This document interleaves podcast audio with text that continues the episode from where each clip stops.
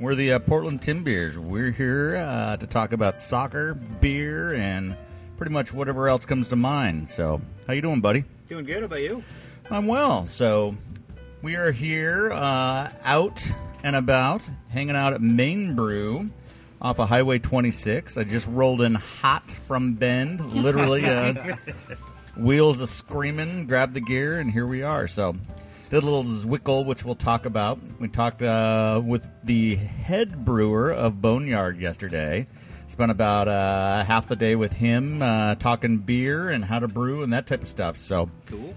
um, brought a limited edition beer from Sun River Brewing, which I'm not quite sure is just like a bad beer they tagged as limited edition uh, and then sold for Zwickel. So, because it was only five bucks for a four pack. So, but uh, Wow. yeah, I'm guessing it's uh, Not a special. beer. Yeah, We'll, we'll but have to Gary's talk to Ryan about that. yeah.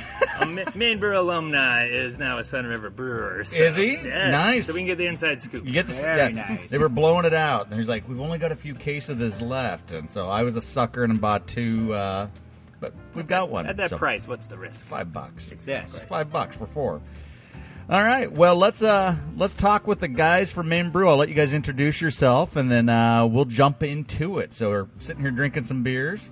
Have at it, gentlemen. Who are you? My name's Jon. I'm a manager here at Main Brew. I've been with the company since just about 2009, so quite some time. Started out very part time, and then eventually this thing turned into a real job. So here I stay. Uh, I'm Steven. I'm the other manager. I started in September 2014 and went all in to go. So Sweet. Well, thanks for having us, guys. I know we've been trying to do this for a couple weeks here. Yes. Uh, dark arts got in our way. I'll tell you that. No So- worries. We figured you guys would be a little banged up, Yeah. so give you the week off. Yeah. Little's an understated word there. But yeah, thanks for making the trip out west. Yeah, absolutely. So um, I grew up in this area. Actually, I worked for a business right here for about 20 years. And uh, we'd come in here for lunch after you guys started doing your thing. And I'm like, man, this is the place. So, but this year we decided to focus on homebrewing shops um, with the idea that a lot of the homebrewing shops are not thriving. So it's kind of a tough market for homebrewing shops. Um, but you guys are appear to be thriving. Anytime we need a particular set of grain or we need yeast or something that our homebrew shop's out of, this is where we come flat out because we know you guys have it. So Right. Try to be accommodating. yeah. So with that, let's talk a little bit about the early days of Main Brew. Okay, so you guys originally were over in downtown Hillsboro, Old Town Hillsboro. Downtown, the first store, 91, Kevin, not even on Main Street. It was back in the breeze. in an Back in the breezeway. Yep. Teeny tiny, no tables, no displays, sawhorses, plywood, product on top of it. Sweet. Then a few years later, he moved finally up to Main Street, became officially on Main Street, and then was there for years. And then when did we come up here? Like 11 2000 years ago. 2009? Yeah, I think Into so. 2009, 11 years ago. right after Christmas. Moved up Nice. here to this luxurious warehouse space. So Absolutely. And then about and then six years ago, we opened up uh, ABV, our attached restaurant. Right. That's always packed. Which is kind of yeah, cool yeah. because you guys are kind of unique in that aspect when you look at brew shops. Is you're a brew shop that's got a nice little tap house right next door. 33 taps, 800 plus bottles of beer and cider, and some NA stuff, and uh, yeah, pub, pub plus food, you like to call The, it. the, Yeah, if I need a bottle of something, I'm coming here, right? I either go to John's, I start at John's, Yes. and then I work my way over here because I'm like, one of the two is going to have something. So, Yes. My clown shoes jalapeno beer or whatever it was that I'm looking through. So. I missed that one. No, you didn't. I've been right since, so I'm taking probi- probiotics still. So All right. good. So, uh, you, big transition. So, um, how is the business going for you guys right now? So, we talk to and we deal with different homebrew shops from around the area. We hear stories where business gets really, really slow in the fall slash winter. Others are saying no, business is just fine. Um, I have a personal belief that business has just changed, right? I think the customer has a different idea of what they expect from their homebrew shop. Um, but I'm interested to hear from you guys how things are going here. So uh, for us, the fall and winter are actually the fall and the winter are actually our uh, more busy times. Uh, right now, I would say post the, the holiday season is definitely when things tend to slow down quite a bit. Um, but with our business model, uh, we don't do only kegs or on- only homebrew supplies. We also do like the kegs to go for uh, home kegerators and weddings and events and stuff like that. So we try to diversify as much as possible. Um, being, I think, just a homebrew shop is difficult in this day and age, especially with online retailers, um, you know, hedging more and more of the market. Uh, the only thing, the one thing that we have going for us is customer service, so we just strive to be the best at that. Yeah, it's interesting. So a lot of the homebrew shops, as I mentioned earlier, have kind of jumped into something else, right? So there's the whole model of we're a homebrew shop and we're going to sell things that are complementary to that business. So it's cheese making, wine making, different things like that. There's others that have jumped in and said, "Hey, look, we're going to open a tap house side by side." Right. or we're going to open a restaurant like you guys have that complements the business as well. Um, there's others that have done something totally different where, again, they're focused on um, online sales, and so they have a huge dock presence where stuff's just being shipped out constantly and a very small walk in area. I walk in, and you guys have a warehouse, right? So it looks like you can do online, but you can also do a lot of walk in stuff. I can find whatever I want here. What is the target for you guys? How's your online business? What is that balance?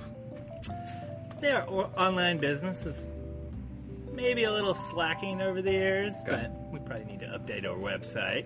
But besides that, um, we still do a good online business. Um, but the walk-in people, the face-to-face connection, Right. the yeah, I can order this on Amazon, but like, how do I use it? Right, How, how do I do this? Right. How do I do that? So that's really what we do. I mean, you spend. Come, guy comes in for a five gallon recipe of extract pilsner. You spend 45 minutes with him talking about it. So Right. that's the best part about it. I How do I make this the best Pilsner ever as a first or second time brewer, right? Exactly. I don't have to get on homebrewtalk.com and read a Right. hundred different opinions. I can just come ask this guy, and he's my guy. And if I'm wrong, maybe they don't come back, but people seem to come back. So no, and that's what we like about it is there's definitely a feel where when you second you walk in the door, people are asking, "Hey, how can we help you?" and checking in with you and looking at a recipe and helping out with equipment, but not in a pushy style. So No. Um, others have focused on like what you guys talked about with keg sales or uh, things like that to do a wedding party. Um, I know like Steinbart's really is known for their tap lines, right? And really getting in to do that tap line type stuff. Um, so everybody's kind of got their niche in order to survive. Uh, but the homebrew shops that we rem- or at least I remember when I was young with my grandfather, is that um, very little of what is actually sold here. You, uh, there's very few shops just selling homebrew stuff. You got to do other stuff to stay in the business. So. it's, it's tough. Yeah. So, and then Northern Brewer, which is the big one, right? yeah. um, AB InBev supported. Uh, in theory, no longer supported by AB InBev, right? is what we hear. yeah. It's yeah. Uh, supposedly, there's a group of shareholders that own this thing now, but you can't tell me that it's not somehow related. How has stuff like that impacted your guys' business? So we talked about online sales and people ordering stuff from Amazon, but certainly there's a segment of traffic that's shopping and looking at places like that. Have you seen a drop off on business because of that? I don't know if it is because of that. Um, Kevin, our owner, always likes to say that when the economy's doing well, homebrew shop stuff dwindles. Right, totally. Because everyone has the money to go out and buy their buy pints, and honestly, right now we're we're like in an explosion of uh, really good craft beer. Right. So why would I spend six hours making pretty good beer when I can go out and buy a pint of really good beer? Um, so I don't know. Maybe we need another recession, I guess. Yeah. And, uh, Fingers crossed. No, I think you're. I think you're dead on. Like flat out dead on because we've talked about about with all these breweries shutting down is that there's so much competition. I can go to my neighborhood brew pub or tap house and have a fantastic pint. Why am I going to homebrew? Right? I know why I homebrew. That's totally a different reason. I'm not there to make a RPM. I'm messing around with saffron, trying to make this awesome saffron lager that's going to be bright golden orange that Gary's going to puke on. Um, but but not everybody's like that. Um, we have two friends that we bought Mr. Beer kits. It's kind of an intro, funny, let go make your first beer type thing, and it didn't stick. I mean, and we sat and brewed with them, and they've brewed with us on regular brew stuff Yeah. because time is too important to them. They don't want to spend that time. Right. So it's interesting to be a owner of a homebrew shop and kind of kind of go up and down through that cycle. But I think you're dead on in that there's just a ton of good beer and time is precious right now. So people are trading out that money for time. So good. Well, so let's talk about the restaurant evolution and the tap house revolution. So how does that how does that act as an additive type thing for the business? Um, you get a lot of people who just visit both the same day, so you get customers at both places. My, you know, one of my favorite customers comes in, hands us a recipe, goes next door, comes back in an hour, Right. gets waiting for him, he leaves. So it's well, hmm. you get them coming and going. You get a bunch of guys that are like, this is what I would do. I'd be like, dude, I just had this awesome abyss. I want to do a clone. We get of we get a lot of that. I just had number thirteen. How do I make that? And then I'm like, well, Great. well, let me go get a sample, and then we'll taste that, and then we'll work through it, and we'll come up with It's a the clone traffic, a right? cologne. Yes, totally. So We get, we get do all right most of the time. yeah. Well, I mean, I think you can get it close enough, especially for a guy that's making it on his own. Right. The controls are off anyway, so he's never going to get truly close. But so easy though. You just go on at the brewery's website, and it's like, hey, this Right. is what we use, and it's like, hey, ratchet that down. we got our ABV, we got our IBU, we got our Right. SRM. This is what we use. It's like Totally. piece of cake. Yep. so wine sales are huge, I'm sure. I mean, it looks like a lot of people. I know Sharon, as far as wine making stuff. Mm-hmm. Um, so Sharon over at ABV or not ABV, uh, Above the Rest. above the Above rest, the rest. Uh, talks about a lot of the wine making equipment is really what drives her during the fall, Mm-hmm. and because her homebrew stuff drops off for her down there. Um, do you guys have? I see wine presses. Mm-hmm. I see that type of stuff. Do you see an uptick with that? during harvest for During sure. harvest season? So um, starting late spring, early summer, you start to get the fruit wine people. So they have like an over. Oh. They say, "Oh, my plum tree this year is going to have." I, I, I've made too much jam. You know, like well, The can- branches are breaking. I need to do something with all this fruit. I, I can help you turn that fruit into alcohol. You know, so we get a lot of people doing that, and then when the actual grape harvest comes around, you know, we'll uh, start people up on. Um, uh, we have a couple customers who every year I would say they they buy three to four carboys. And I think their entire house is just carboys. They've gotten rid of all their furniture. The basement, the basement is just cardboard. They've got all, rid of all their furniture. They just put cardboard on top of it, and they just sit on it as a couch. And they have carboys of wine going years and years back. When is Nice. enough enough? You, Yes. sound- you make that sound so bad, but it sounds so wrong. I'm not saying it's You, bad. you should I'm- see my garage. Yeah, right. I've had a lot of glass carboys break. That's why I switched to stainless because of that. So, Yeah. uh, dandelion wine. That's a Oh, yeah. perfect spring beer, right? All Totally. those Absolutely. darn dandelions pop up. So, Yes. um, so let's talk about a little bit about the impact of like bottle shares, uh, some of the homebrew clubs that are out there, some of the competitions. I know you guys are a drop-off site for like the state fair, things like that. Um, what? How does that affect the business? That obviously draws people in, but do you partner with brew clubs? Do you are you part of brew clubs? How does that work? We aren't really. I, I, so I pay dues to Oregon Brew Crew, Right. um, but as far as the business being a part of that, um, m- like they do their club meetings at Steinbart's, I believe, Right. and then they do it at you know, they do some offsite locations.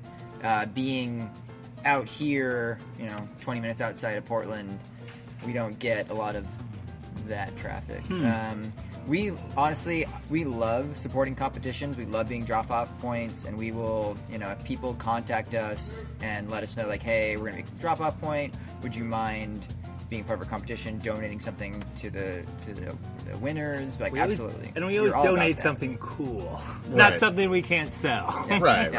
right. so right, uh, so we've got. Uh, There's a big difference there, yes, right? big Yeah, difference. right now, we're a drop off point for the Shebrew competition. Shebrew. Oh, Shebrew, good. Yeah. So our award that we're giving them is a uh, it's a nine gallon uh, corny keg. So Oh, nice. someone from that competition is going to go home. with a bunch of other little things. That's Yeah. awesome. Nine Yeah. nine, nine, nine. That's a decent prize right there. So, Yeah, so the Aloha, I know the Aloha Brew Club. There's a bunch of smaller brew clubs. I'm not sure how active some of those guys are, but Oregon Brew Crew is obviously the one people know, mm-hmm. right? So it's mm-hmm. it's the one. But I've always wondered about brew cr- brew clubs that are active in a cluster, right? So you've got three or four brew clubs. Um, certainly have to help support a brew shop, right? Sure. And to me, they kind of go together. And when you lose out on some of these active brew clubs, um, the homebrew shops are going to suffer a little bit because where are they going to go? Um, and so I look in the Tigard area, and there, there's no. That's where we're at. There's no active brew clubs there. So my hypothesis is that they need to. We need to create that culture within that city or those Tualatin, Tigard, Lake Oswego to draw people into a brew shop. Um, but I also think that then that helps the cluster of tap houses as well, and helps the breweries and everybody else because it gets people involved. So, um, so what about competition? So, have you guys entered competitions? I have. Yeah, A lot, have. lots medals? paths. Are we talking medals? Um, I've never gotten a medal, but the only one I ever really entered was the uh, the big one, State the, fair? the, the, the I- I- I- I- NHC. Oh, NHC. You know, yeah, I- yeah, yeah. When I lived in New Mexico, I'd always mail them in. Yeah. my four entries, and I never won anything. This but- was my drop-off site for my uh, Into the Abyss clone. My Abyss clone, as I dropped it off last year for the state fair. Very, very constructive feedback. Lots of feedback. yeah. feedback is interesting. Yes. Yeah. One and guy sometimes likes it. contradictory. The other yes. two, not so much, but had different reasons why they didn't like it. Right. So. I, I entered the Fall Classic. The last time I did was probably three or four years ago. But up to that point, um, five years in a row, between my dad and myself, we had won gold in the fresh shop category. really? Nice. Wow. Bonus. multiple years. Wow. Fantastic. yeah. So, all right. So, something new for homebrewers. Let's talk about the homebrew scene. Yeah, right. There's all sorts of gadgets. We've interviewed Tilt, the guys Mm. that have the uh, hydrometer that looks like a pill t- pill case that sits in there, and you can do internal measurements that way. Have you heard of Tilt? I have. Yeah, it's pretty cool looking and pretty cool guys. It literally is a Wii remote. They took the innards of a Wii remote for their prototype and put it into a pill capsule, and it measures specific gravity as well as temperature Yeah. inside. So those guys are pretty cool. Um, but there's a bunch of cool stuff out there. What is new and upcoming that's cool and trendy that you guys like? What do we like? Yeah So The- uh, I told you this was coming. I went. Uh, so I, I moved two and a half years ago at this point from like a pretty big house to a two bedroom apartment. So I had to downsize. I had a really nice like three tier system that I got from my father. Uh, I had to give back to him. But uh, anyway, I went for I went to a uh, all in one electric brew kettle. Oh yeah. So it's one of the five gallon. Uh, uh, Grainfather. or Robo one of those- Brew. Robo Brew, Yeah. Robo Brew. Yeah. Something like Forge. yeah. So Yeah. Comes, goes uh, by many names. Yes. Yeah, so it's a mash tun, boil ke- electric boil kettle, uh, pump, chiller.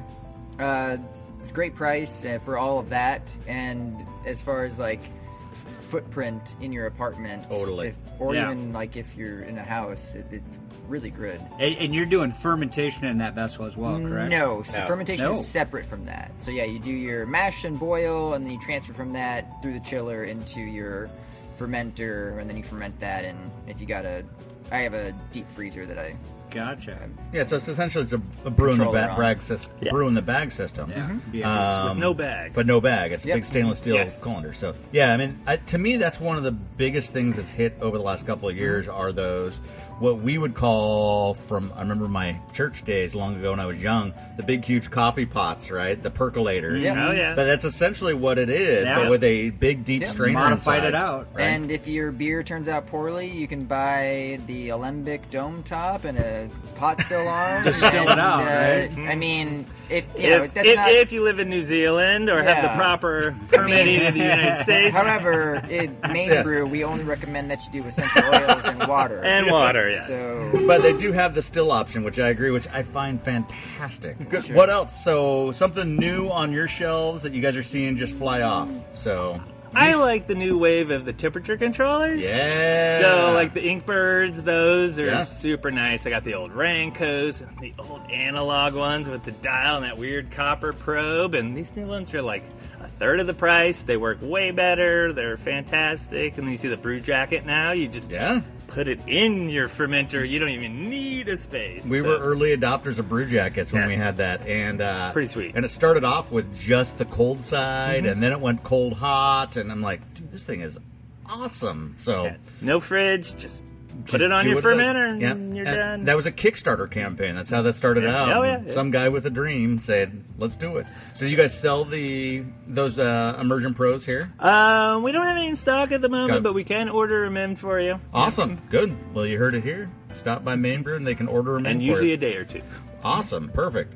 So, uh, styles of beer that you guys are digging lately. So, hazies are still there present. Uh, everybody's talking about pilsners these days, and pilsners kind of being the next thing and having this revival. What's going on? What are you guys digging? I had uh, so I don't typically buy like four packs of beers. I'll buy like a beer, and then if it's really good, then I'll buy the four pack. Right. I uh, had a, an Italian pills called Agostini from Von Ebert that was really good Oh, the other yeah. day. Had this really unique uh, like lime characteristic that was really good. Huh.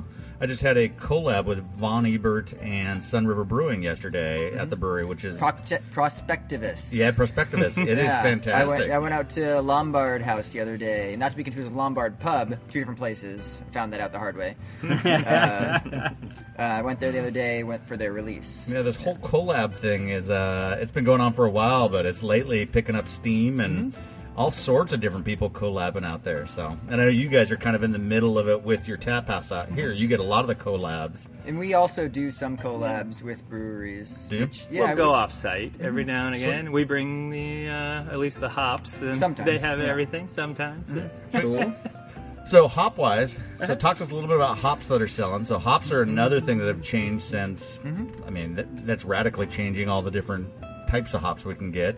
Gary was brewing with some sort of hop that's got some chocolate notes and things like that, which is Phoenix. interesting. Phoenix hops. Yeah, the Phoenix hops. We don't have that one. Yeah, so haven't tried it. What- Sabro's big. Smells Really? like smells like cant litter, but uh, cat litter. You always want that out of a good hop. Yeah, of course.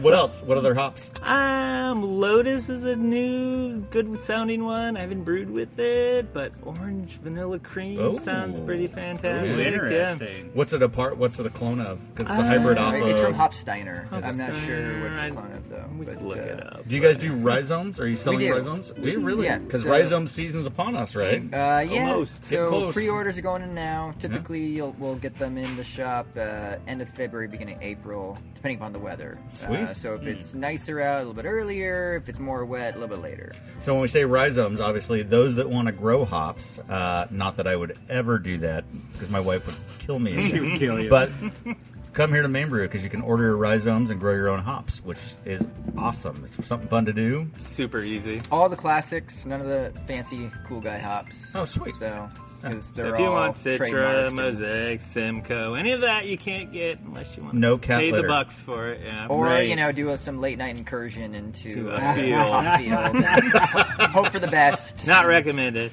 No, Yeah, similar to distilling, we do not rec- recommend that. bring bail money. but it's way fun, especially with a couple pints and you just run, yeah, buck naked across the hop field With the Mission Yeah. Impossible music going behind It's a it. little Those itchy are for the your next couple words, days. sir. Yeah. Like, I've said a lot of weird, bad stuff. So it's my podcast. so. All right, guys. Well, Gary, anything you think of? No, All right. I think we've covered uh, covered a lot of ground. cool. Well, uh, we will pause it here then. Why? Actually, thank you guys for the pod, uh, for the time and the Very beer and all that type Absolutely. of stuff. Cheers. Yeah, Cheers. cheers, and uh, yeah, we'll do it. So, oh, that going turned out on. well. So, Bam. all right, guys, take care. Timbeers. Yeah, thank you. All right, Main Brew with Steven and Jon. Great guys. Fantastic guys. Great guys. Treated us like kings. They did. Gave us a friends and family discount for dinner, which was fantastic. Beers inside the Tiki Hut. Yes. The Tiki Hat. That was a great place to do the interview, I think. yeah, I think so. That was uh I'd never done a podcast inside of a Tiki The Hut. Tiki Hut. No, that was great. Yeah. Well, so uh what did we do? Festival of Dark Arts. Boy, did we. Barely remember the thing. Really? No, I remember all of it actually. I think there's only one person that might barely remember some of it. Debbie? No. No. Timothy? Yes. Yeah. He, he's got holes in his memory. He's got holes all sorts of places. so, so uh, that, and that's from what the waitress did to him. Oh god! And then the cop, and then uh, the Burger King guy, And the- McDonald's or wherever it was we ate. and the brewer's wife, and the gal that cut him off at the bar. God, it was brutal. The poor guy. He just can't get any breaks. No, you can't. You bring your mascot to a brew fest, and guess what happens? He gets out of control. They get mascotted. You gotta whack him and say, "Bad little dog, bad." Get in your kennel. Get in your kennel. Quit being a naughty doggy. Ah, well, so Festival of Dark Arts, blow your mind? Is it what you thought? Um, I don't think it met the expectation of the hype that I had in my mind. Um, as far as all the nuances go, the uh, the beers definitely, as far as alcohol contents, met tho- those expectations. Um, I think it was just the the general atmosphere that did not. Yeah, I think it. Uh, it was raining February fifteenth. We got into town about 10, 11. Uh, hung out at Astoria Brewing for a little bit. Didn't really need the first beers that we had, but we imbibed anyways. yeah, And then uh, walked over. Tim not knowing if he was going to get a ticket. yeah, that was pretty funny. Finally found his ticket. Yeah. We get in, and Gary's like, "Let's go. Let's get it on We're gonna tie the biggest beer in the planet on." right off the bat. So right off the bat, we have a fifteen percenter. Dark Star Brewing, Quarth, the Dark Raven, I believe is what it was. Quarth, the Dark Raven. Yeah, Yes. fifteen point five. Yeah. Uh, the sad thing is that was the best in show for me for the rest of the night. that beer tasted the best out of any beer I had for the rest of the night. Really? Oh yeah, The barrel aged Fantastic. the Raven, RIS aged in Knob Creek whiskey barrels, and Superstition Meadery Amante barrels, conditioned on coconut. yeah. Fifteen point five percent.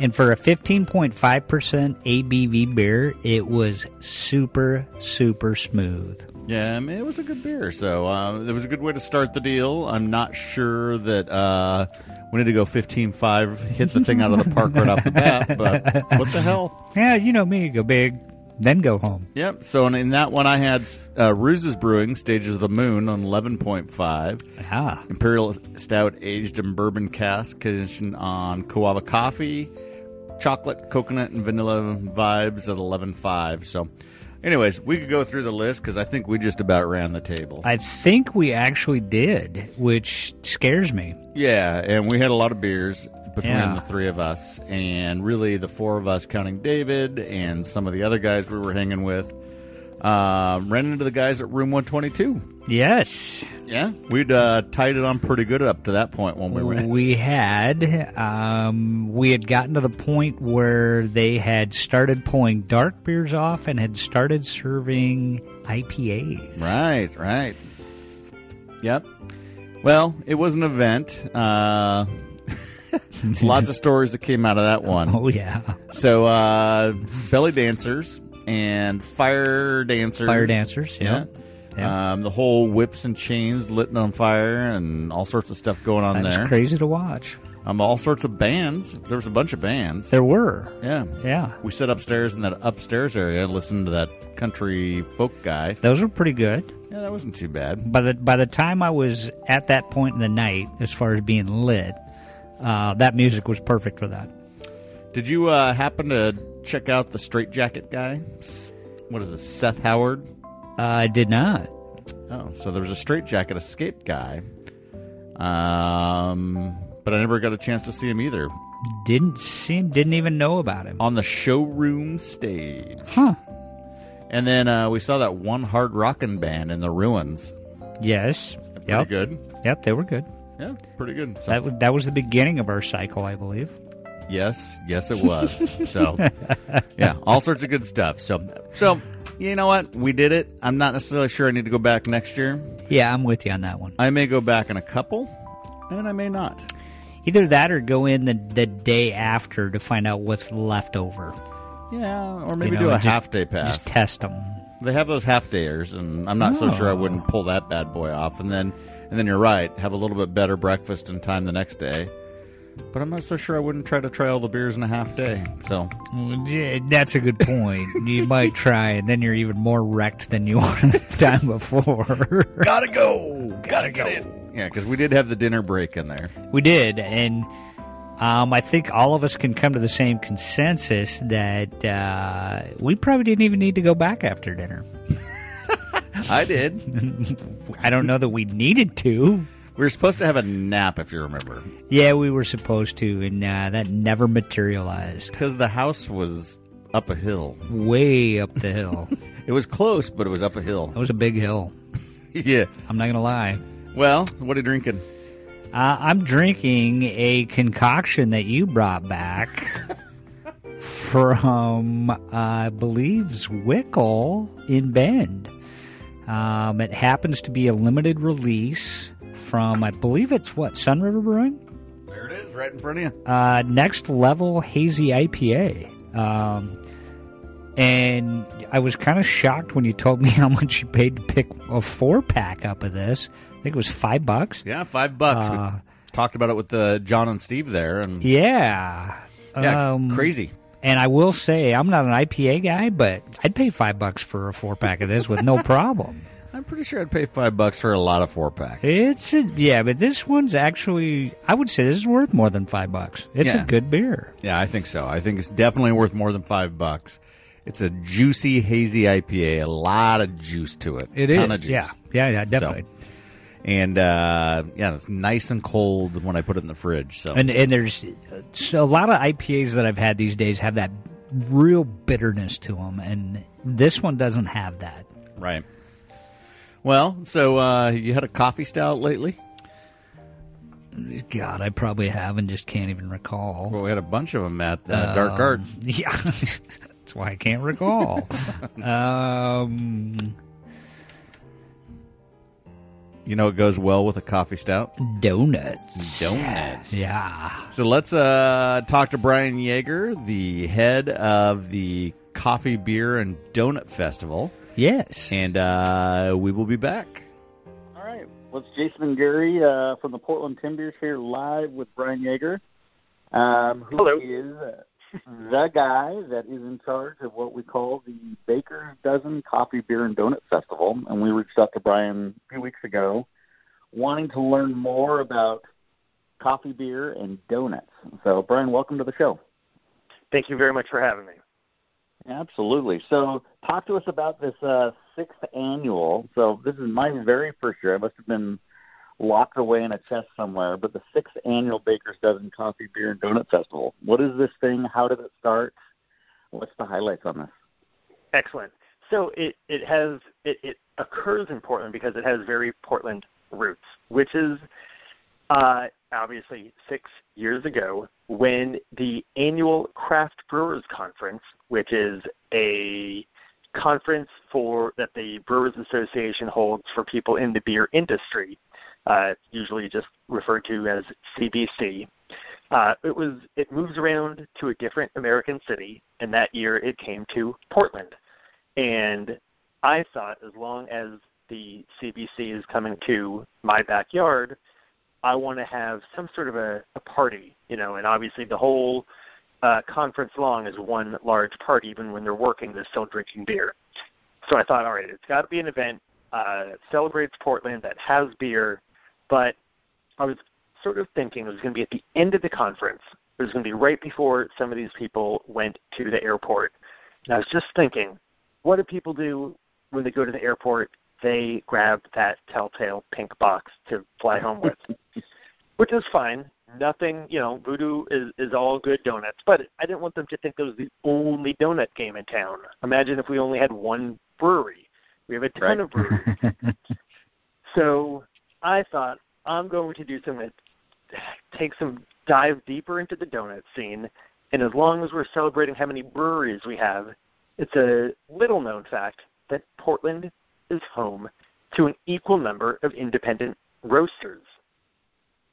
So like we're called Beervana, but in a way we could be Coffee Ivana or Absolutely. Javavana or something. um, and so I basically said, I'm going to do this event. It, it has to be in the morning after all the other events have ended, but before they go to the airport. So we're going to do coffee beer and the coffee that is featured in the beer. So not only are there 13 breweries, there's 13 roasters, Mm. and then I pair it with a donut from 13 different shops. Uh, 13 just seemed like a very manageable number, so that's how it earned the name Baker's Dozen. Fantastic. Oh, nice. So, so I'm a I have an eclectic set of hobbies. So I've uh, I roast coffee myself. I'm a home roaster. Buy beans from all over the place, roast that. So I certainly appreciate this. Um, Gary, on the other hand, hates coffee, so I'm not sure how this Huh. festival Yeah. can treat him. I love, Gary. love the smell of it, but I just can't. I can't. The taste just kills me. The smell is amazing, but the taste is uh, no no bueno. I mean, I used to kind of be in that boat, uh, and it's interesting because I'm not going to try to, you know, guilt you out of it. I, I still love the smell of walking into a tobacco shop, but I would hate to smoke tobacco. So, if Right. you love the smell of coffee but hate the drink, uh, we we can agree to disagree. Yeah, totally. Well, the And I- military couldn't even get me to drink coffee, so I, it's a lost Ah. cause. Yeah. Well, the military was black swill sitting in the bottom of a probably a Boyd's or a, a bun bin, right? It's- burning the it's bottom. true. You know, the military is to blame for the darkest period of American beer, where the soldiers came home from the war efforts and said, "We just want to drink, you know, the stuff that the breweries had shipped over to us to drink for free." so they only wanted those brands. And I'm sure the same thing was similar to Folgers and Sanka. And they come home and they don't care about good coffee. They just drink whatever was available. And that's how we had our, our craft revolution in food and drinks. Yeah, absolutely. So 13 breweries. I'm looking at the list here. So uh, Barley Browns is sitting there.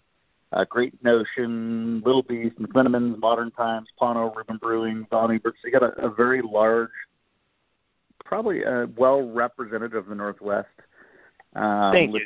I, I tried. Obviously, it's predominantly Portland, but then I always, every year, it's almost, I don't want to say a formula, but I really tell myself, make them mostly Portland breweries. Reach out to at least one other brewery from outside of Portland and one other brewery outside of the state. So we've had a pretty good group. Washington is usually the one brewery from out of state, but we've definitely had Oregon brewers north and south, uh, and now finally east. Yeah, I mean Barley Brown's up there in Baker City, again, really stamping their way with uh, Pallet Jack, and um, you see that on a lot of the tap handles around here. So it'll be interesting to see what they bring um, to this festival. So, and then how are the coffees picked? Are they picking their local roasters and then brewing a, brewing the beer with the coffee? Yes, exactly. And that is entirely a collaborative effort, what they use and how they use it. Uh, you know, sometimes they reach out to the roaster that is closest to the brewery. Sometimes they might have a working relationship with the larger roaster already. But then the roast master and the brewmaster will get together and decide what the best coffee would be to use in that particular beer style. And furthermore, you know, are they going to add coffee grounds to the mash? Are they going to add? Are they going to steep them in secondary? Are they going to add Right. cold brew? All these sort of you know different styles and, and techniques, and that's how the the real you know coffee beer collaboration comes together. Uh, and then I say at the event, you know, if you use cold brew, maybe pour cold brew. If you steeped a bag of uh, coffee beans, let's pour it hot. It's really to give like when you're drinking the coffee beer, how do you really know what coffee went into it? This is a way to do a sort of horizontal tasting and and see how much you could pull from the coffee in that particular beer. No, that's fantastic. I love the idea of being able to try the coffee there with it side by side with the beer. And then also, who is hand picking these donuts? So talk about Yeah. pairing the donuts. I mean, the donut donut I selection do say. crazy. I will mention, uh, obviously, the coffees and the beers go together, but I steer clear of saying that a particular donut goes with a particular beer. I think when you Okay. have something, you know, where you're just sort of hopping around from from one jockey box, one keg line, you know, to another. Uh, I don't. You don't have to go through a lot of work. This is a fun event. Uh, if you want to really geek out on it, you can. But if you just want to show up and drink some caffeinated beers and uh, devour a bunch of different delicious donuts, you don't have to go too deep with it. So it's it's a free for all as far as matching. Yeah, we t- we tend to overcomplicate things as beer snobs, right, or coffee snobs. yes. This can be a very very simple thing where I'm enjoying some coffee, some beer, and of course gouging or gorging on donuts there. So Exactly. sweet. So um, so the the donut places uh, again a good healthy mix. I see Blue Star, Churros Locos, Nola Donuts, which is fantastic. So imagine uh, they're bringing uh, beignets potentially. Yeah, totally. Uh, no, no. Let me think. Maybe. You know what? I have to admit, the, the some of the emails that go back and forth, I haven't uh, committed to memory what they finally landed on, and some of them actually haven't landed on a particular donut yet. I, I kind of So now, are are appreciate the are the donut shops randomly selected then each year, or Yes, is there a process do to that. that as well? Exactly. That is not by the brewers. That is me reaching out, um, and have a pretty good track record as far as here's your invitation, and then they want to actually participate. Um, and sometimes I reach it. out to some unexpected people. Um, for example, uh, the Churros Loco truck has become a mainstay of the event. Some people might say a churro is not a donut, but I say it is, and they're happy to to say it is. Um, and last year we had an Indian restaurant bring uh, these. I'm drawing a blank on the name. I don't know what's wrong with me. Um, but there's an Indian donut. Uh, it's, Huh. it's a fried ball of dough, and it has honey and rose syrup, uh, and they had a huge hit with it. So anything that is sort of fried, doughy, you know, deliciousness uh, gets to be a donut. Is it gulab jamun? Thank you, thank you so Yeah. much. Now you can see why I couldn't pull it up. Yeah, yeah, yeah, totally, Exactly totally what it was. uncommon there. So yeah, yeah. So interesting. Wow, that again, it'll be interesting to see how some of that pairs. Are there purposely somebody is are some of the donut places trying to match or maybe collaborate with a beer? Do you see that yes, happening? we have had that. Uh, And again, if I always encourage that. Uh, Right. In fact, one of the bakeries I oh happy to call out that always does a good job is Staccato Gelato on 28th. People think it's Oh. just a gelato shop, but uh, they make fantastic donuts from scratch.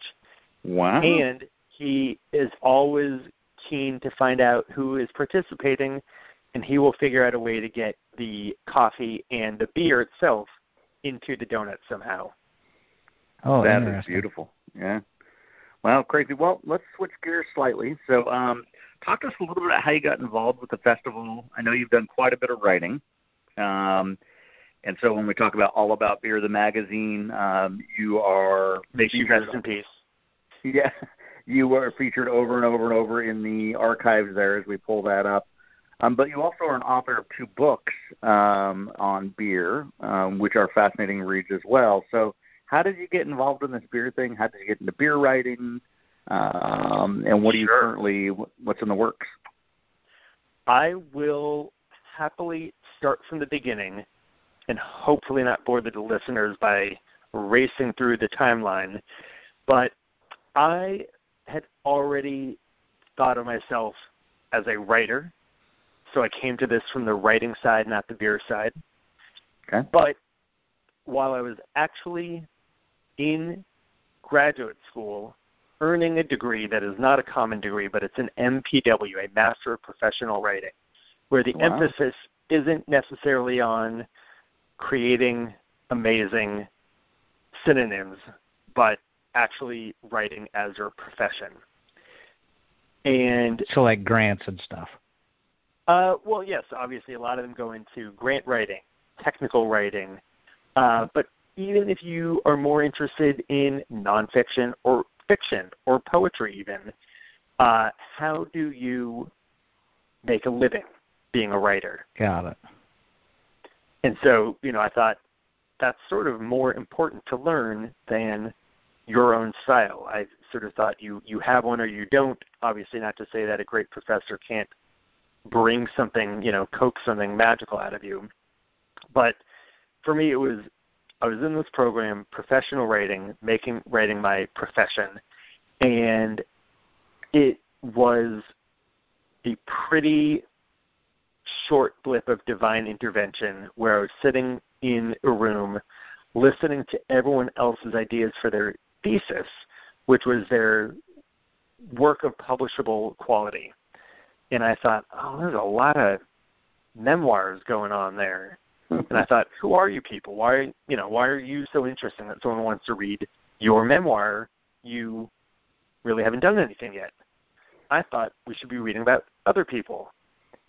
And by the time they, you know, got to me and they said, "All right, Brian, stand up and tell us what your thesis is about," I just started talking, and it came out all the stuff about I'm going to drive around the country interviewing brewery owners and understanding their place in the industry and how the industry shaped America, like sort of looking at America through this prism of brewing. And it wasn't necessarily that I needed it to be about craft brewing, but it was just about beer. And basically, it was one of those sort of out of body moments where I didn't really hear what I was saying, but afterwards, everyone came up and said, That's great. That's amazing. I would absolutely read that. And then they kind of reminded me what I had said. Um, and then I figured, well, great. Now I've said it out loud. Now I have to do it, which I think is a great lesson for everybody. If there is something, uh, not to get on the soapbox, but give me one half a minute here. If there's Yeah. something you want to do, and you think, ah, I'm going to check it out. Who am I? I'm not able to do that. Why would anyone let me do that? Say it out loud. Tell your friends, tell your family, post it on Facebook or Twitter, Instagram, whatever. Say it, you're going to do it, and now you are going to be held accountable, and you will find you could achieve it. And so it was truly to jump from there back to this story. I started contacting brewery owners around the country. Um, and the book I will mention came out in the year 2008, the first book I wrote, uh, which was called Red, White, and Brew, which is my thesis. Uh, and I like to say I, I Oh. passed because they said it has to be a work of publishable quality. And I said, hey, guess what? I got a book deal, which does not happen that quickly, but it it did. So Fantastic. divine in, inspiration. Um, and all I have to say, I, I, I, knew at the time, and I mentioned the year 2008 because that's a very different time than the year 2020. Today, we have roughly 8,000 breweries around America. Right. That's a lot. In 2005, 2006, when I started actually working on that book and that thesis, there were 1,400, 1,400. It's a lot fewer than we have now. But even Totally. that Yeah. is a crap load. So I said, well, obviously, I'm not going to get to all 1,400. What if I set out to, I don't know, really take a deep dive into 1% of them?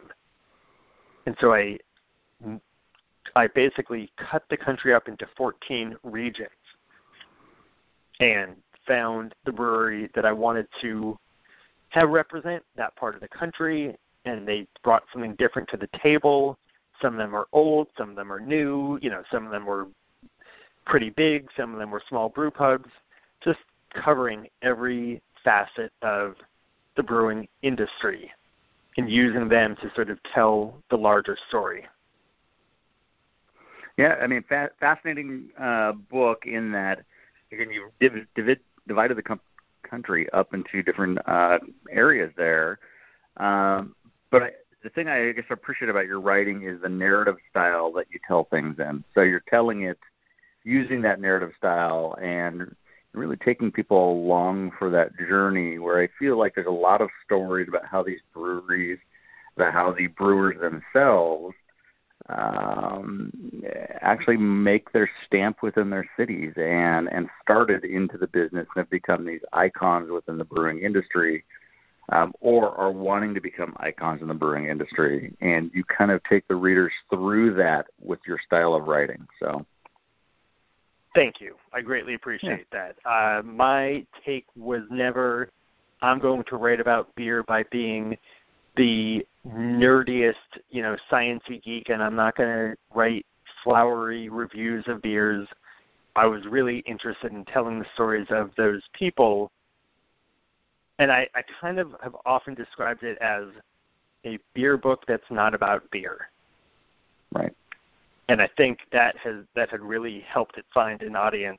Um, and through that, I guess to kind of get to to the second part of your original question, how did that lead to a career, it, it was on a book tour. It was basically me driving around the country promoting a book at beer bars and breweries that was written hmm. about me driving around the country visiting breweries.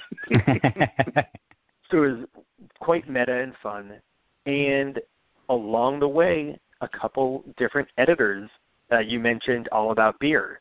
Um, at the time, uh, it was published by Daniel and Julie Bradford, and they came to a book signing I had done in Durham, North Carolina, which is where they were based out of, and they said, "Nice book.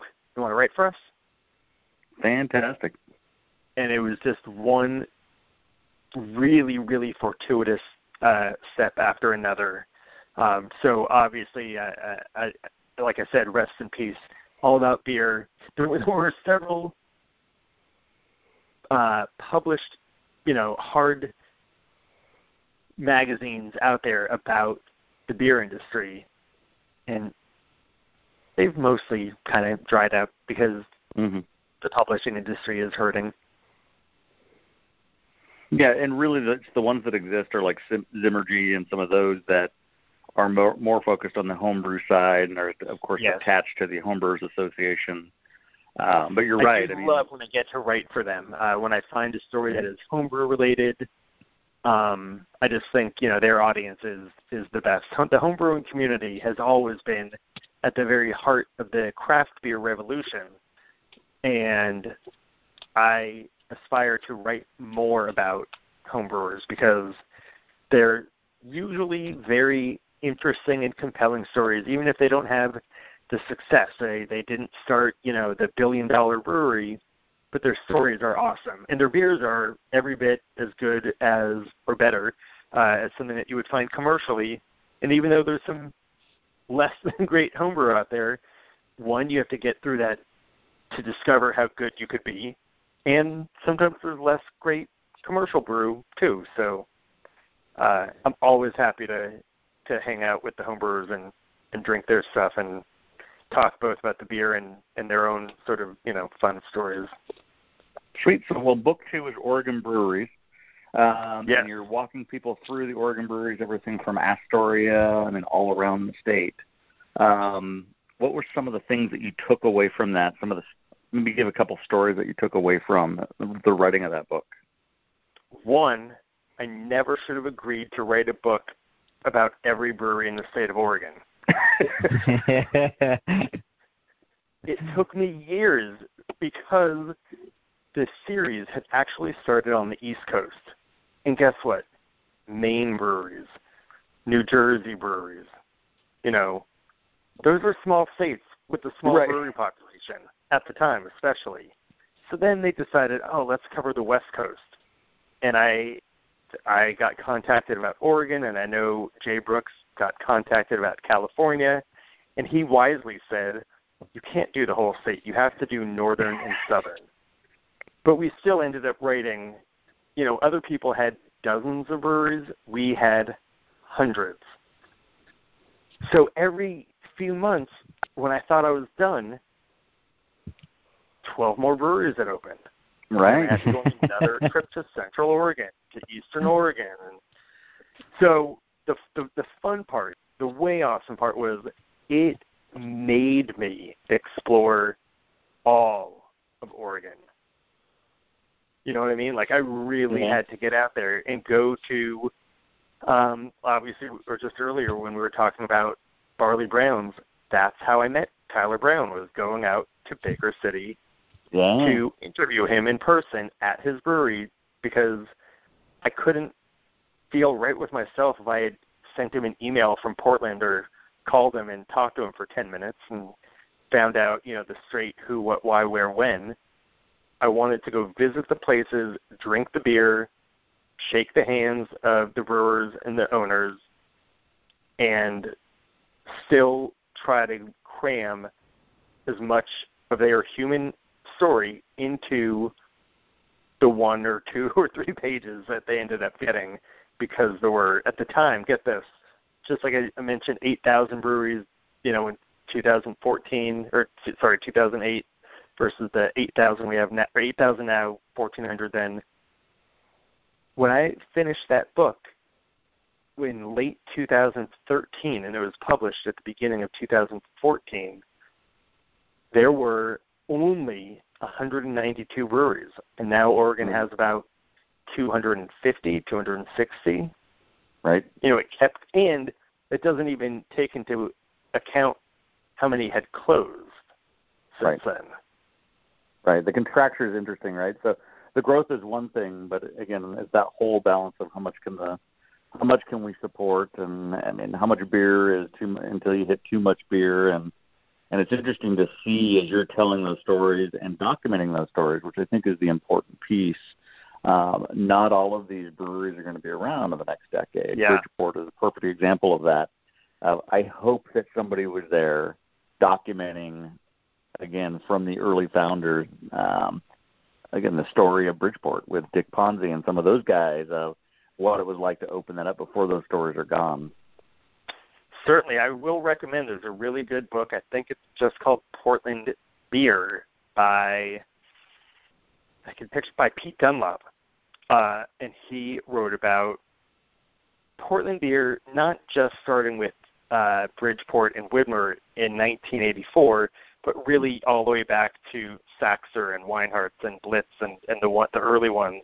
And he sort of ends with that Ponzi story. Right. Uh, but that's a really good deep dive into how that came about.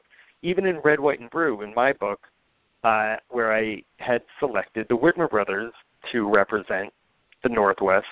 Uh, this was before they had, it was before they completely sold to Anheuser-Busch, but Right. after they had done their, you know, one-third uh, distribution deal.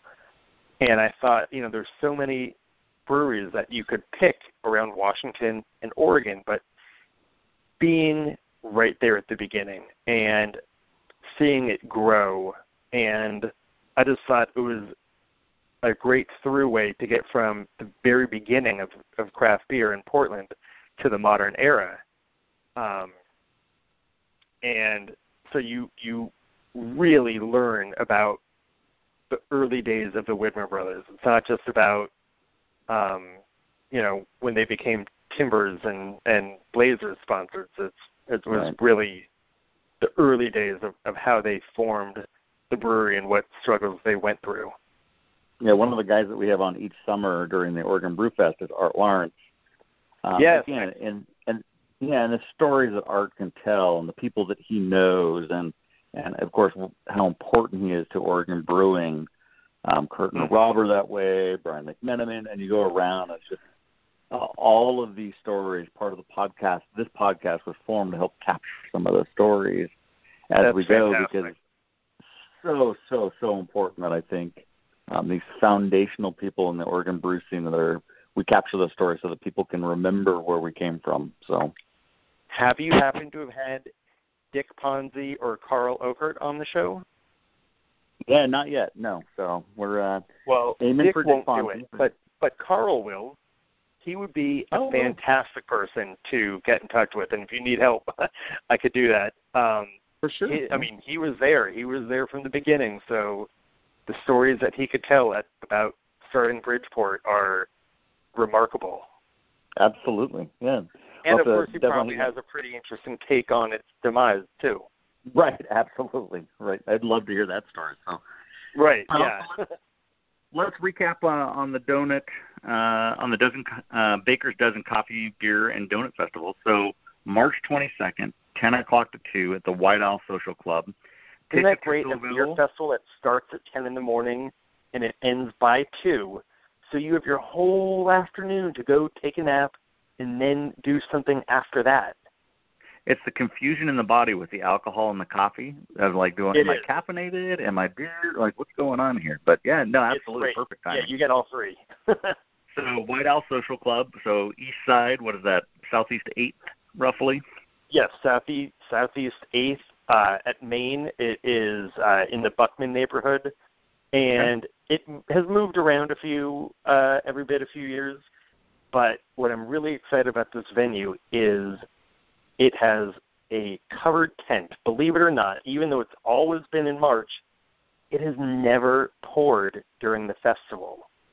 Oh my and I feel like you after five years of good weather in March, my luck had to have run out, so I had to find a place that had covered covering. so tickets are still for sale. Um, yes. right? Okay. So, So general admission cost. Perfect. With that, yeah, it's thirty-five bucks, and that includes everything. There's no, you know, here's your first five beers, and then you have to buy I love it. another ticket for another one. It's all thirteen coffee beers. It's all the coffee if you so choose, and it's all the donuts. And we have a little oh, system Oh, wow. where we make sure you get one sample of everything, but it's That's a all included. Cool. And then for fifty-five bucks, I can get the shirt. Yeah, I, you know what? I I did it that way because I have always made shirts, and there's always like a dozen or so people who say, "Awesome shirt, I want to buy it." And I said, "Oh, I didn't. I just made them for the volunteers." So I thought, all right, literally for the first time, I said, "I'm gonna create a ticket, and that way I'll know how many to order." But at the same time, I don't want to make a ton. So if a dozen people ask, I'm making 20 extra shirts. It's I think the design is up there. It says really cool Kelly green, uh, and the donuts and the coffee and all the artwork on there. Uh, they're gonna have it's gonna be gold. Sweet. So I just feel like I spent a little more. I'm excited about it. Hopefully, people will enjoy wearing it. It's it's an art shirt. It's not like a big promo for the fest or anything. It has it in very tiny letters. No, it's definitely kind of a cool shirt there. Lots of donuts running down the left side. Some cool font, and but like you said, it's more of a more of a piece of art than some sort of brewery festival festival uh, advertising. So That's a shout out to Grace Jensen, my my art director, whose uh, whose art is so awesome. I use her for all my posters. fantastic. Well, So they she does a do nice job. I do an uh, an event in June called Creek Fest, which is all it's krieks. It's K R I E K, sour cherry beers from around Oregon, from around Belgium. I managed to get some stuff in that just isn't even available in Oregon otherwise. Mhm. Um, and I've done other ones, but uh, those are the two that I pretty much focus on now. Well, fantastic, man. Well, I, we appreciate your time, and uh, again, we want the listeners to check out the sixth annual Baker's Dozen Coffee, Beer, and Donut Festival, Sunday, March 22nd, from 10 to 2. Tickets on sale, 35 bucks. You can check out uh, Brian and his festival on Facebook at Baker's Dozen PDX or Instagram at Baker's Dozen PDX. Um, and check for tickets online. So, Brian, thank you so much for your time, and I'm hoping that we can connect in the future. Um, More than chat happy. about beers. Thank you very much. Yeah. All right, man. Well, take care, and uh, we'll connect with you later. Awesome. Cheers, guys. Cheers. That was Brian Yaeger with the Baker's Dozen Coffee, Beer, and Donut Festival. Six years. Six years, dude. Who would have thunk? It's like you. I've been in a closet or something because I've heard nothing of it until now. No, I was in the chest. You were in the closet. Yeah, whoa, whoa, whoa, whoa. We're going to shut that shit down right now. I got a picture to prove it. You No, you don't. Sunday, March 22nd, 10 a.m. 2 to p.m. Uh, at the White Owl Social Club. Huge thanks to Brian. Uh, no, it was a uh, big deal to come on that night. Uh, had to Yes. move some stuff around, so yeah, We- greatly appreciate it. Yep, hugely appreciated. Um, so I'm gonna check this thing out, drink some coffee, beers, and uh, eat some donuts. That's the part I was liking right there, just eating the donuts part. Yeah, I'm digging donuts. I like donuts. Not supposed to eat donuts, but I like donuts. Yeah, I, I like the hole. no, donut holes are my favorite part of the donuts, dude. Of course they are. What are you saying? No, I'm not saying anything. I'm keeping it clean. What are you not saying? Nope. Fish on. All right, buddy. Well, um, we got a bunch of interviews planned for the next several weeks. we do. Yeah, Yeah. you're supposed to be working on an interview. Uh, yes. Yeah. Um, so we bought this deck of cards. a big interview. Yeah. Yeah. The Oregon Trail or Oregon Beer Trail cards. Again, these are hand illustrated cards by Aaron Yornoff. Beautiful deck of cards. Yeah. Yeah. Aaron Yornoff Trotter. How about that? There's two words, two last names there. Ooh, a hyphenator. Yeah. So I've got the uh I've got number five. Oh, you drew number already. Five. No, I've got pack number five. Oh, pack number yeah, five. of his set of his hand illustrated cards. Okay, then. Yeah, isn't that nice? That is very nice. So here I got this great deck of cards fanned out in front of me here. You want me to touch your deck? Uh, no. I just want you to pick a card. I don't want you to do anything with my deck. All right. Why do you want me to pick that card? Hey, you just pick whatever you want. So for the listeners, um, we got this deck of cards. They've got breweries all over the state, and um, so Gary picks a card. He picked a card last week. He drew Pelican. Pelican, baby. Supposed to be setting up an interview there. We're going to road trip, go check those guys out again. Yeah, Irony is that we interviewed them last summer and had a blast. that was a blast. so I'm actually, um, I've got skis now. I'm working on ski boots. You got the skis for the sand skiing. Yeah, I've decided my Rossi twin tips, my little light ones, Yeah, are going to be the skis nice. because I don't, I don't ever ski in them. Cameron's not going to ski in them, Right. And uh, they're just done. Got so it. now I need to come up with some boots. I just need a pair of boots. Yep, I got to go find some Yeah. some cheap boots. Yeah, yeah. So, all right. So, and then I'm drawn this week. I'm going to hook up an interview at this brewery. Uh, these cards are again uh, illustrations, and so you've got to figure out what they are. Based off the illustration. And I'm seeing beer will change the world. I don't know how, but it will. And it's like two something brewing. That's really not helping. Here, What do you hmm. think? let me see that. What do you think?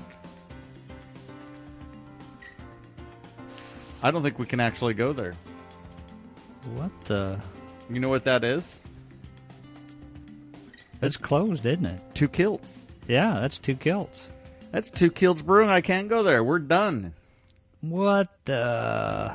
Two Kilts Brewing, yeah, man. Sherwood, Oregon. Yeah, the, and we shut did. its doors. I think we did an interview, a podcast with that guy. Yeah, we did, and they shut Either their doors down like a couple weeks years. later. Yeah, it was so- crazy. Yep.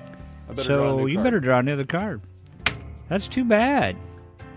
All right, ten of spades. What do we got? Waltz, and we've been trying to check these guys out. So, Waltz Brewing out of Forest Grove. Forest Grove, Waltz Brewing, we're coming at you.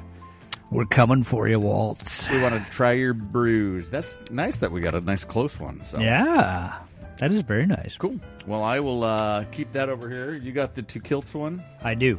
I'll give that back to you so it's out of the deck. So next week we have, uh, or this, I guess this week we'll record. Yeah. Um, we've got an interview coming up. Why don't you tell the kids what we got coming up? Well, kids, uh, on the next episode, we've got a, uh great interview coming up with all three owners of the Hops on Tap uh, Tap House out in King City. Um, and they've been gracious enough to have us come out to the tap house to do that interview. So, uh, really looking forward to that. That's huge. That's a good interview. Yeah, yeah, I think it'll be a good time because we've we've talked to two of the uh, founders of that that tap house when we went and talked to uh, Cooper Mountain. Uh, they were doing a collab that day with Hops on Tap, so we've we've already kind of got some familiar familiarity with them. But uh, the beauty of it is, is we're actually going to have that third partner in there, um, so we'll we'll really get to hear uh, the full story on it.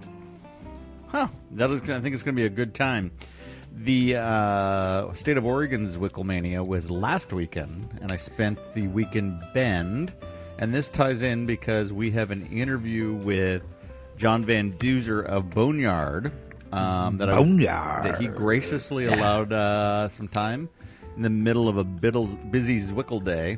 Um, and so, yeah, we sat with him for about 10 minutes, 15 minutes. So it'll be interesting to get his take on home brewing, home brewing shops, brewing, making the jump from brewing in five gallon batches up to Commercial. commercial size. Yeah. So, so pretty good interview. Um, and so we'll have hops on tap and boneyard, Boneyard. with John. So Yeah, my last memory of Boneyard was your birthday. Yeah, that was a shit show. too. Iron Fist. We actually talked about that on the on the interview. we talked about the uh, belly stamp yeah. off of winning the shot ski. So Oh yeah. I thought I was the only one to ever win the shot ski. He told me I was not. Huh. Interesting. Yeah, I just thought it was the thing. I thought I won the shot ski. You were the dude. It's like the gold medal. I thought I got my name on the place, and that's how I remembered it. It's like nope. Happens ten thousand times a day. Great. So, all right. Um, I think that's all I got, buddy. So, Yeah. we've had a uh, active couple weeks. Oh, you're kidding me. I know. Yeah. I know. I know how you're going. Summer Lake Soccer getting ready to start again. Yeah. That should be starting up around March 8ish. Yep, March eightish. Yeah. Eightish. Yeah, March 8th, whenever. There it is. Uh, wh- whenever the uh, clocks spring forward. There it is. That's when we'll start. All right. We'll look for the uh, next podcast in about a week. And uh, with that, I guess we'll close this bad boy out. Oh, yeah. Timbeers. Tim Beers.